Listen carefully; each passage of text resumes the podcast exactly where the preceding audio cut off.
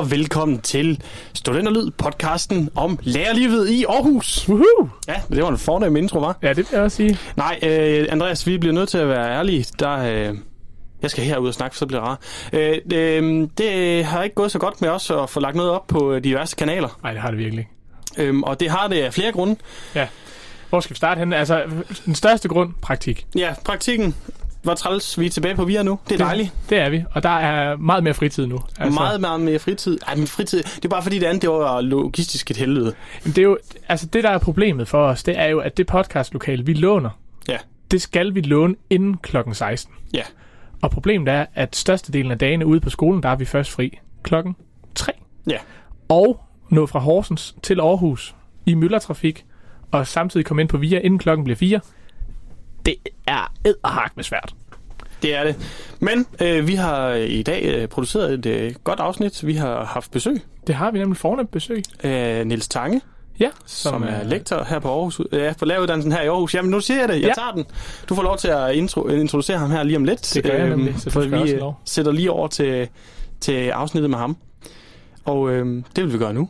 Det tænker jeg. Så nyd det. Nyd det.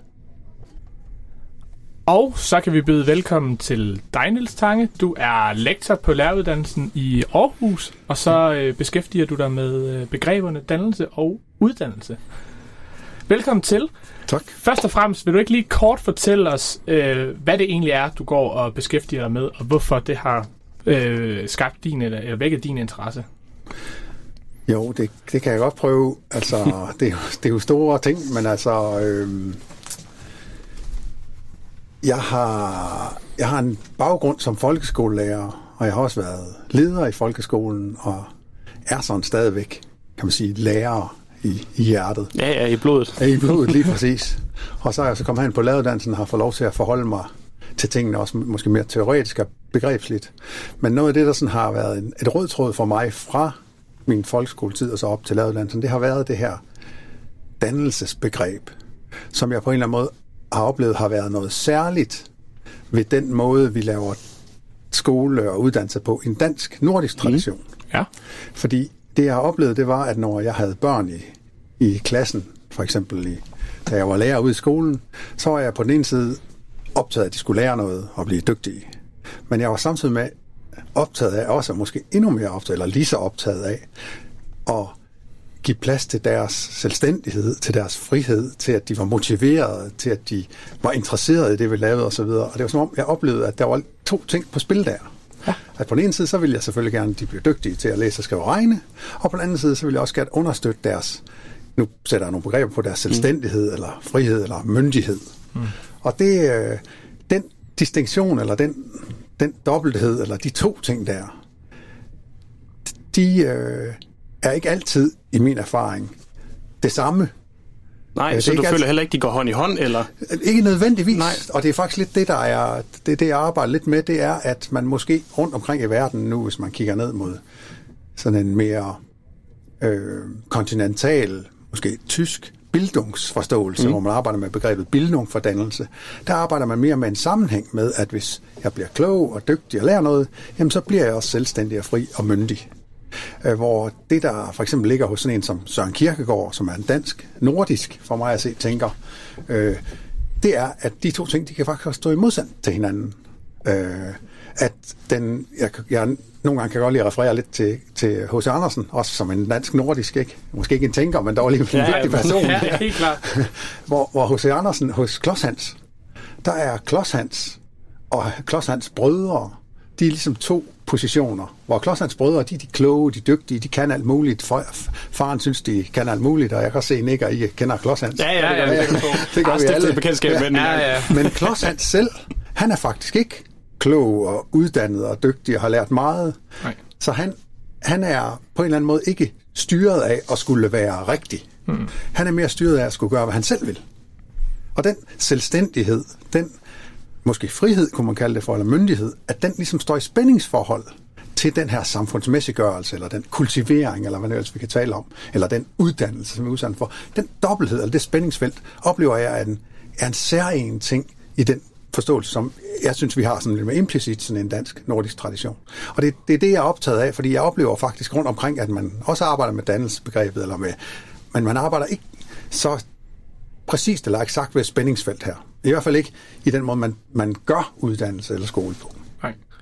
Så du ser det lidt som om, at, øh, eller mener du, at vi så skulle kigge lidt mere mod Tyskland, og så se det som et, et, øh, en, en forbilledelig måde at, øh, at se dannelse og uddannelse i samspil på?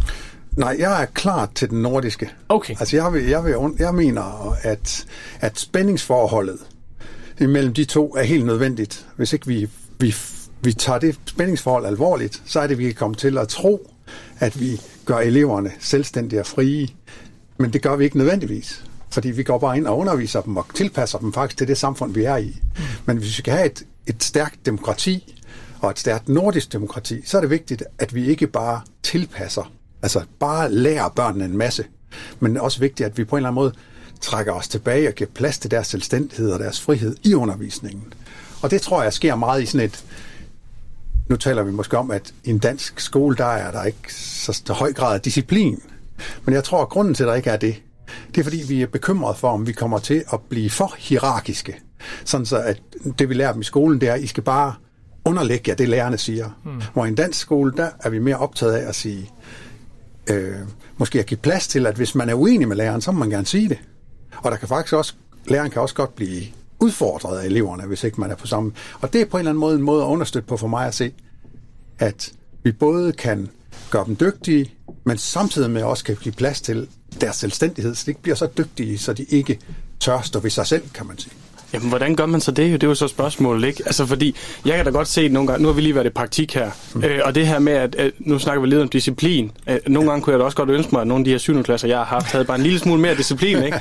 altså, og, og, og, og sige, det, er jo, det er jo svært at, ligesom at få den der kombination, tænker jeg, og ligesom at, som lærer også at kunne rumme det ja. aspekt. Ja. Det, det er fuldstændig rigtigt. Det er, mega svært. Altså på en måde kan man også godt sige, at, at det er træls ved at bo i den her del af verden, som vi bor i, det er, at vi gør det vanskeligt for os selv, for det var noget lettere at bare køre på, ikke? Jo.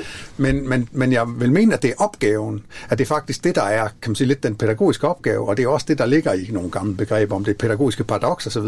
Det er jo netop det, at den pædagogiske opgave, det er, hvordan jeg hjælper et barn, hvordan jeg hjælper et barn til at hjælpe sig selv. Og det er en vanskelig opgave, så jeg, jeg synes på en eller anden måde måske også godt, det kan skabe lidt brystkasse eller lidt positivitet omkring den pædagogiske opgave, at den er altså ikke bare let, det er ikke bare lige noget, man går ind og gør. Den vedrører rigtig mange momenter. Men jeg har prøvet selv i forbindelse med et phd projekt som jeg nu er ved at have afsluttet, har afleveret det, men jeg har ikke fået det bedømt endnu, der har jeg prøvet at udvikle sammen med lærere hvordan vi kunne forstå den her dobbelthed i praksis. Og der har jeg udviklet et begreb om den pædagogiske dobbeltbevægelse, som simpelthen er en måde at at prøve at vise og beskrive på, hvordan man faktisk kan gøre det her. Øh, og den, den peger på det, som jeg finder ud af frem med de her, sammen med de her lærere, som jeg samarbejder med et, et, gennem et år, det er, at, at det de gør, eller det de i hvert fald gerne vil gøre, hvis der er plads til det i skolen, det er, at de på en måde vil de gerne styre, altså de går ind og sætter rammerne i undervisningen, starter op, øh, planlægger, bestemmer, i rettesætter og gør alle de ting, hvor læreren er, er subjektet, læreren bestemmer. Det gør de. Men så når de har gjort det et lille stykke tid, så vil de også gerne trække sig tilbage og give eleverne plads til at træffe valg, eller træffe beslutninger, eller sige, hvad de mener, eller andet. Og det kan så foregå på alle mulige forskellige måder. Ja. Og den der, det der skift mellem at være den styrende som læreren, og så være den, der trækker sig og giver plads til eleverne selv, som en sådan stadig skiften, det kalder jeg for den pædagogiske dobbeltbevægelse. Mm. Og vil mene, eller at det peger på, at det måske er noget af det, der karakteriserer en pædagogik eller en skole, som både vil dygtiggøre eleverne, men også ved myndiggøre dem. Mm. Men nu tænker jeg tilbage på, på min praktik og det her med, at øh, eleverne skal være selvstændige og sådan noget, men der er vel også et, et vist spænd i, hvor meget selvstændige de kan få lov til at være, fordi af vores, øh, vores klasse, der havde vi da problemer med, at eleverne var så selvstændige, at de kunne finde på at gå fra undervisningen for eksempel, og, og have deres egen holdninger så meget, at den her undervisningstime er ikke vigtig for mig. Øh, det synes jeg er, er, er et svært paradoks i, ja. i folkeskolen med, hvor lang snor skal man så give dem, fordi et eller andet sted er de jo også i gang med at danne deres egen selvstændighed der. Ja. Og det er også derfor, jeg prøver at pege på det som paradoxalt, som vanskeligt, som en dobbeltbevægelse. Netop for at understrege, at det her det er ikke let. Altså det, her, det kræver dygtige lærere, som på en side, en lærer skal både kunne være fagligt dygtig, det vil sige vide en masse om sin fag, og være kende til en masse pædagogisk didaktiske metoder, og det er den ene side af det. Men der er også en anden side af det der at være lærer, og det er noget af det, som vi taler om her på lærerne, tror jeg, det er, at man også som lærerstuderende eller som lærer skal være et, et, et kan man sige, godt lærer menneske eller en god lærer person. Således så man går ind og med sit menneskelige engagement i de børn fornemmer, hvor de er, så man kan trække sig over for dem også. Mm. For det kræver faktisk en pædagogisk relation. Det kræver egentlig i sidste ende, at jeg vil eleverne, og ikke bare vil faget hvis jeg forstår, hvad jeg vil bare lære en masse musik. Nej, jeg vil faktisk også gerne, at I kommer frem. Mm. Så, så det er fuldstændig rigtigt, det er svært. Men jeg tror, Jamen, jeg ved ikke. Nej, jeg spørger bare videre. ja, der er en masse ting at sige. Jamen, jeg, jeg er lidt interesseret i det der med, fordi når du siger meget det her med fagligheden. Ja. Øhm, og jeg har i hvert fald indtryk af, at når jeg selv skal undervise i historie, mm. så føler jeg mig vanvittigt passioneret, og altså virkelig engageret i det, ikke ja. også? Men jeg kan også godt føle, at det er et meget lille fag. Ja. Øh, samtidig øh, kan, kan du forstå den der, altså det, at øh, man kan godt føle, at det, øh, det er så lidt tid, vi har til rådighed, og ja. sådan, men jeg vil så gerne det her fag, ja. men jeg når øh, sgu knap nok det hele, ikke? Altså. det, det er fuldstændig rigtigt, og det er faktisk også noget af det, som jeg fandt frem til i de her undersøgelser, som jeg lavede, det var, at en af de ting, der hæmmer, at man gør det, at man trækker sig, jeg kalder det det subjektiverende, der hvor læreren giver plads, giver mulighed for, at eleverne kan fejle, kan prøve selv, øh, sjov, øh, undervisningsformer, hvor de er mere selvstændige ind i det. Og det er slet ikke sådan, så det skal fylde det hele, men det er, en, det er et vigtigt moment i det. At det, jeg fandt frem til, det er, at den, må, den form for undervisning, eller den tilgang, den er, øh, øh, den er ikke så meget til stede i de små fag eller den er ikke så meget til stede faktisk ved lærerne generelt, fordi der er en masse omstændigheder i skolen, som arbejder imod den. Altså for det første, så arbejder de 45 minutter imod den. Ja. Fordi de 45, ja, lige præcis. ja, det gør det. de 45 minutter som struktur, og det er jo en strukturel ting, mm. st- øh, står i modsætning til intentionen om at lave en undervisning, som giver plads til, at eleverne fejler, prøver selv, tager stilling, alle de der ting, som vi kan tale om, der ligger i det subjektiverende også. Så derfor så taler jeg faktisk om, at der måske i folkeskolen er et strukturelt overload. Altså det vil sige, der er så meget, der er så mange strukturer, der er læsebånd, der er 45 minutter, der er lærerskift, der er fagskift, der er alle mulige ting, man kan liste op. Lige præcis, ja. Som alle sammen gør, at, øh, at det ikke helt lykkes. Og noget af det, der jeg faktisk oplevede sådan lidt specielt i, i undersøgelsen, det var, at jeg skulle indsamle empiri, mens der var corona. Og, øh, og der kan man sige, at jeg tænkte, at nu bliver det træls, for der er jo ikke rigtig noget empiri at indsamle. Der havde en lærer, som jeg skulle tale med, hun havde øh, bare sine 25 elever, og så havde hun den fra 8 til 2. Og så havde hun ikke andet overhovedet, for det var corona. Det var en, som måtte have. Ja, ja. Og så mødtes jeg med hende, og sagde, nå hvad så, kan vi snakke om noget her? Så vi må måske aflyse det, og så vente med at indsamle empiri til efter corona. Så siger hun, nej, nej, nej. Øh, nu skal vi tale sammen nu, fordi noget af det, der er sket her med corona, er noget af det bedste, jeg nogensinde har oplevet i mit lærerliv.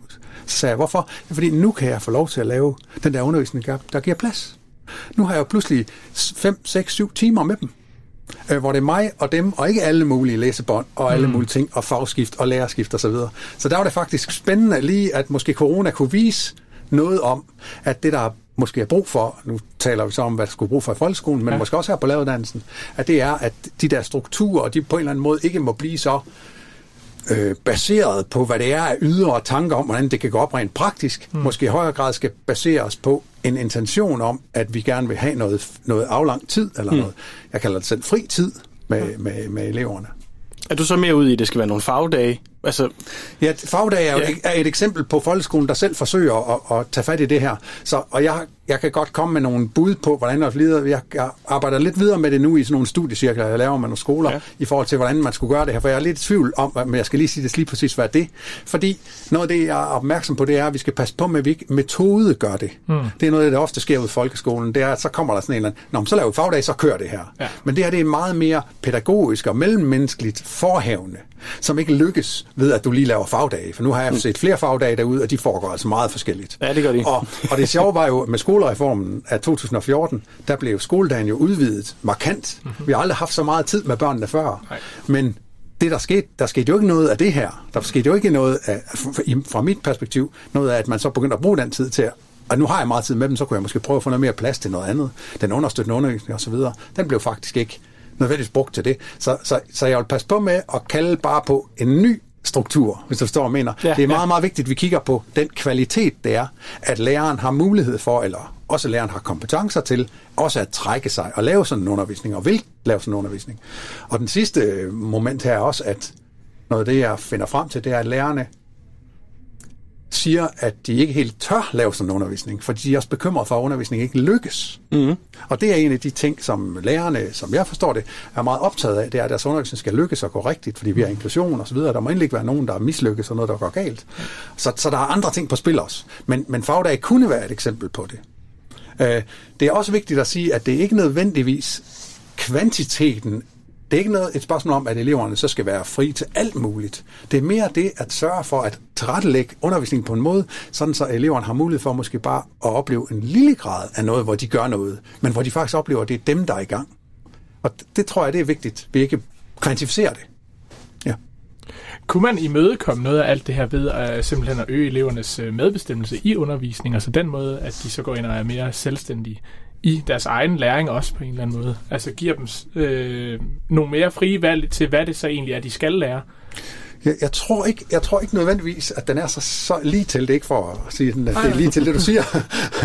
men men det, det, det vil være den, den oplagte at sige. Om. Så siger I, nu må I mere selv. Men, men det, det, jeg lidt arbejder med, det er faktisk, at der skal måske endnu mere lærerplanlægning til, før det her det kan lykkes. Fordi det handler ikke om, at nu skal vi bare sige, hvad I lige gerne. Mm. Det handler mere om, at læreren øh, tager sig god tid til at planlægge og arrangere hele det pædagogiske rum, sådan så eleverne, når de kommer ind i det, så kan de næsten ikke lade være med selv at være selvstændige. Altså, øh, hvis du forstår, hvad jeg mener, ja. så, så, så, man, så man tænker det på den måde, frem for at man tænker, jamen nu skal vi ligesom give mere fri til eleverne. Nej, vi skal arrangere tingene på en måde, så eleverne får mulighed, eller vil, eller er motiveret for at prøve at gøre selv. Mm. Og det vil jeg sige, der vil jeg i højere grad kigge på lærerne og på skolen og på samfundet, end jeg vil gå ind og kigge på, at nu skal vi give eleverne mere fri til alt muligt.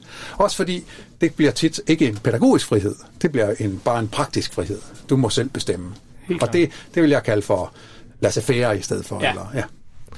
Men det lyder lidt som om, at læreren lige pludselig skal øh, bruge ret meget forberedelsestid på at lave sådan en undervisning her. Og det ved jeg da fra de praktiklærer, vi har haft ude, at øh, de synes, forberedelsestiden i forvejen er, øh, ja, det bliver er lidt, presset. Ja, det bliver lidt, at, at tiden er egentlig ens værste fjende i det her. Ja. Øh, på en, både med strukturen, ja. men også med, som du siger, med forberedelsestiden. Mm.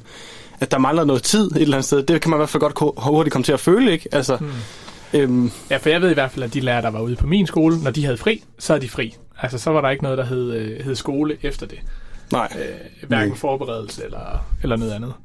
Nej, men jeg tror også, at... Fordi der, der er noget om det der, helt klart, med tiden. Og det, det er godt at tale om det, men faren vil at tale for meget, og kun om det, det er mm. også ligesom at sige, om det er sådan noget udefra. Ja.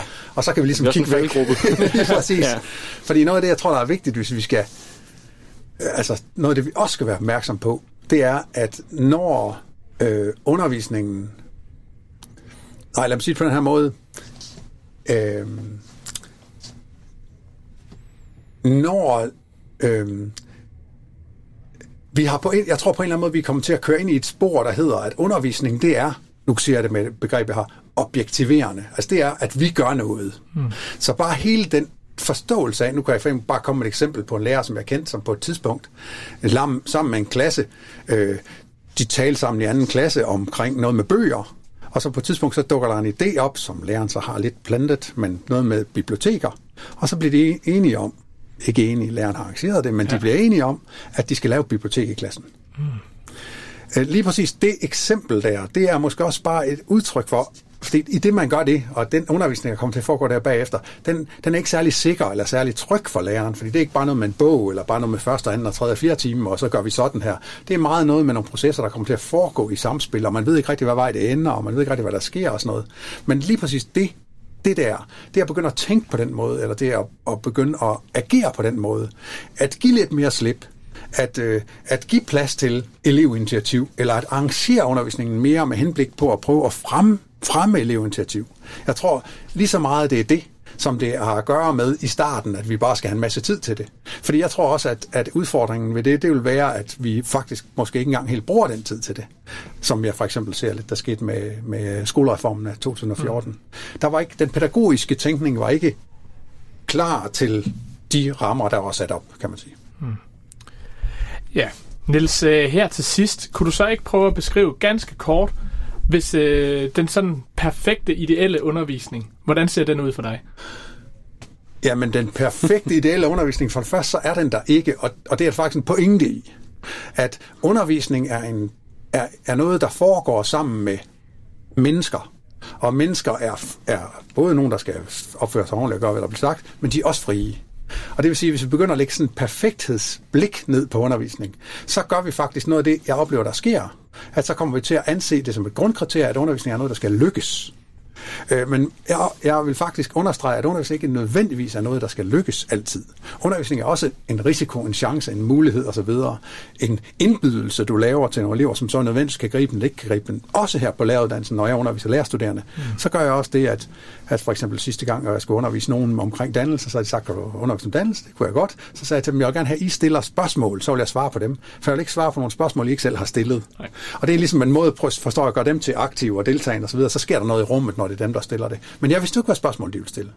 Nej. Og jeg vidste jo ikke, om de ville stille spørgsmål. Så jeg kan også se, der er en utryghed i det. Ja, det er der. Så, så, så derfor så vil jeg, vil jeg sige, jeg vil passe på med pers- perfekthedsperspektivet. Ja. Men en god undervisning, kunne vi så sige. Ja. den vil jeg sige, den skal foregå inden for det, jeg vil kalde for dobbeltbevægelsen. Det vil mm. sige, den skal være sådan, så at læreren øh, hvis det er folkeskolen eller underviseren herinde på lavedansen, har arrangeret undervisningen på en sådan måde, altså det vil sige objektivere eleverne og de studerende på en sådan måde, så at han kan trække sig tilbage for at gøre dem selvstændige ind i undervisningen, altså de selv kan træffe valg, selv træffe beslutninger, og få en oplevelse af, at de selv er deltagende eller subjekter i det, der foregår. Altså for eksempel så prøver jeg med nogle af mine studerende nu det der med at have et selvvalgt øh, værk, de læser frem for at de bare læser det, vi har sagt. Det er jo ikke fordi, at det er helt vildt fantastisk, det er et selvvalgt værk, men bare det moment, der ligger i, at de vælger det. Mm. Der ligger en eller anden form for myndighedsting omkring det, en beslutning, jeg træffer. Øh, så det er bare et, et lille eksempel på, på øh, et, en måde at forsøge at arrangere sig noget på. Ja. ja. Jamen, øh, så tror jeg, at vi vil sige mange tak, Niels, fordi at du gad at komme forbi vores studie. Ja, selv tak da. Ja, det, det, det, var, det, det var et hurtigt afsnit, synes jeg. Det er spændende at høre på, det ja. vil jeg sige. Øh, men øh, ja, lad os øh, lukke den her. Det synes jeg. Ja, så er vi tilbage. Det er lige præcis det, vi er. Og igen, en stor tak til Niels Tange, ja, for at han vil medvirke i vores podcast. Det, det synes jeg, det er meget spændende perspektiver, synes jeg. Vi kunne have snakket meget længere med ham. Ja, jeg har også sagt, Andreas, vi kunne godt have afrundet den der lang senere. Ja. Det det kunne vi. Men vi er også nødt til at holde det inden for øh, en halv time. Vi holder det inden for rimelighedens grænser. Ja. Men vi har også, øh, vi to, vi har aftalt, at vi skal holde møde i nærmeste fremtid. Ja, altså det, sæson 2 må jo snart komme. Øhm, det er lige op over i hvert fald. Det er lige op over. Eller vi skal jo lige have en lille pause, og så øh, kommer sæson 2 op og køre. Ja. Øh, vi er stadig i gang med sæson 1. Det er vi. Spørgsmålet er, om det her muligvis bliver starten på sæson 2. Det kommer an på, om vi kan finde det afsnit, vi har smidt væk. Ja, ja, det kommer helt an på. Men jeg tror stadig, vi holder os til det her det afsnit i sæson 1. Det er i orden. Bossen har talt. Bossen har talt. Vi vil sige uh, tak for i dag, og tak for nu, og tak fordi I gad lytte med. Ja.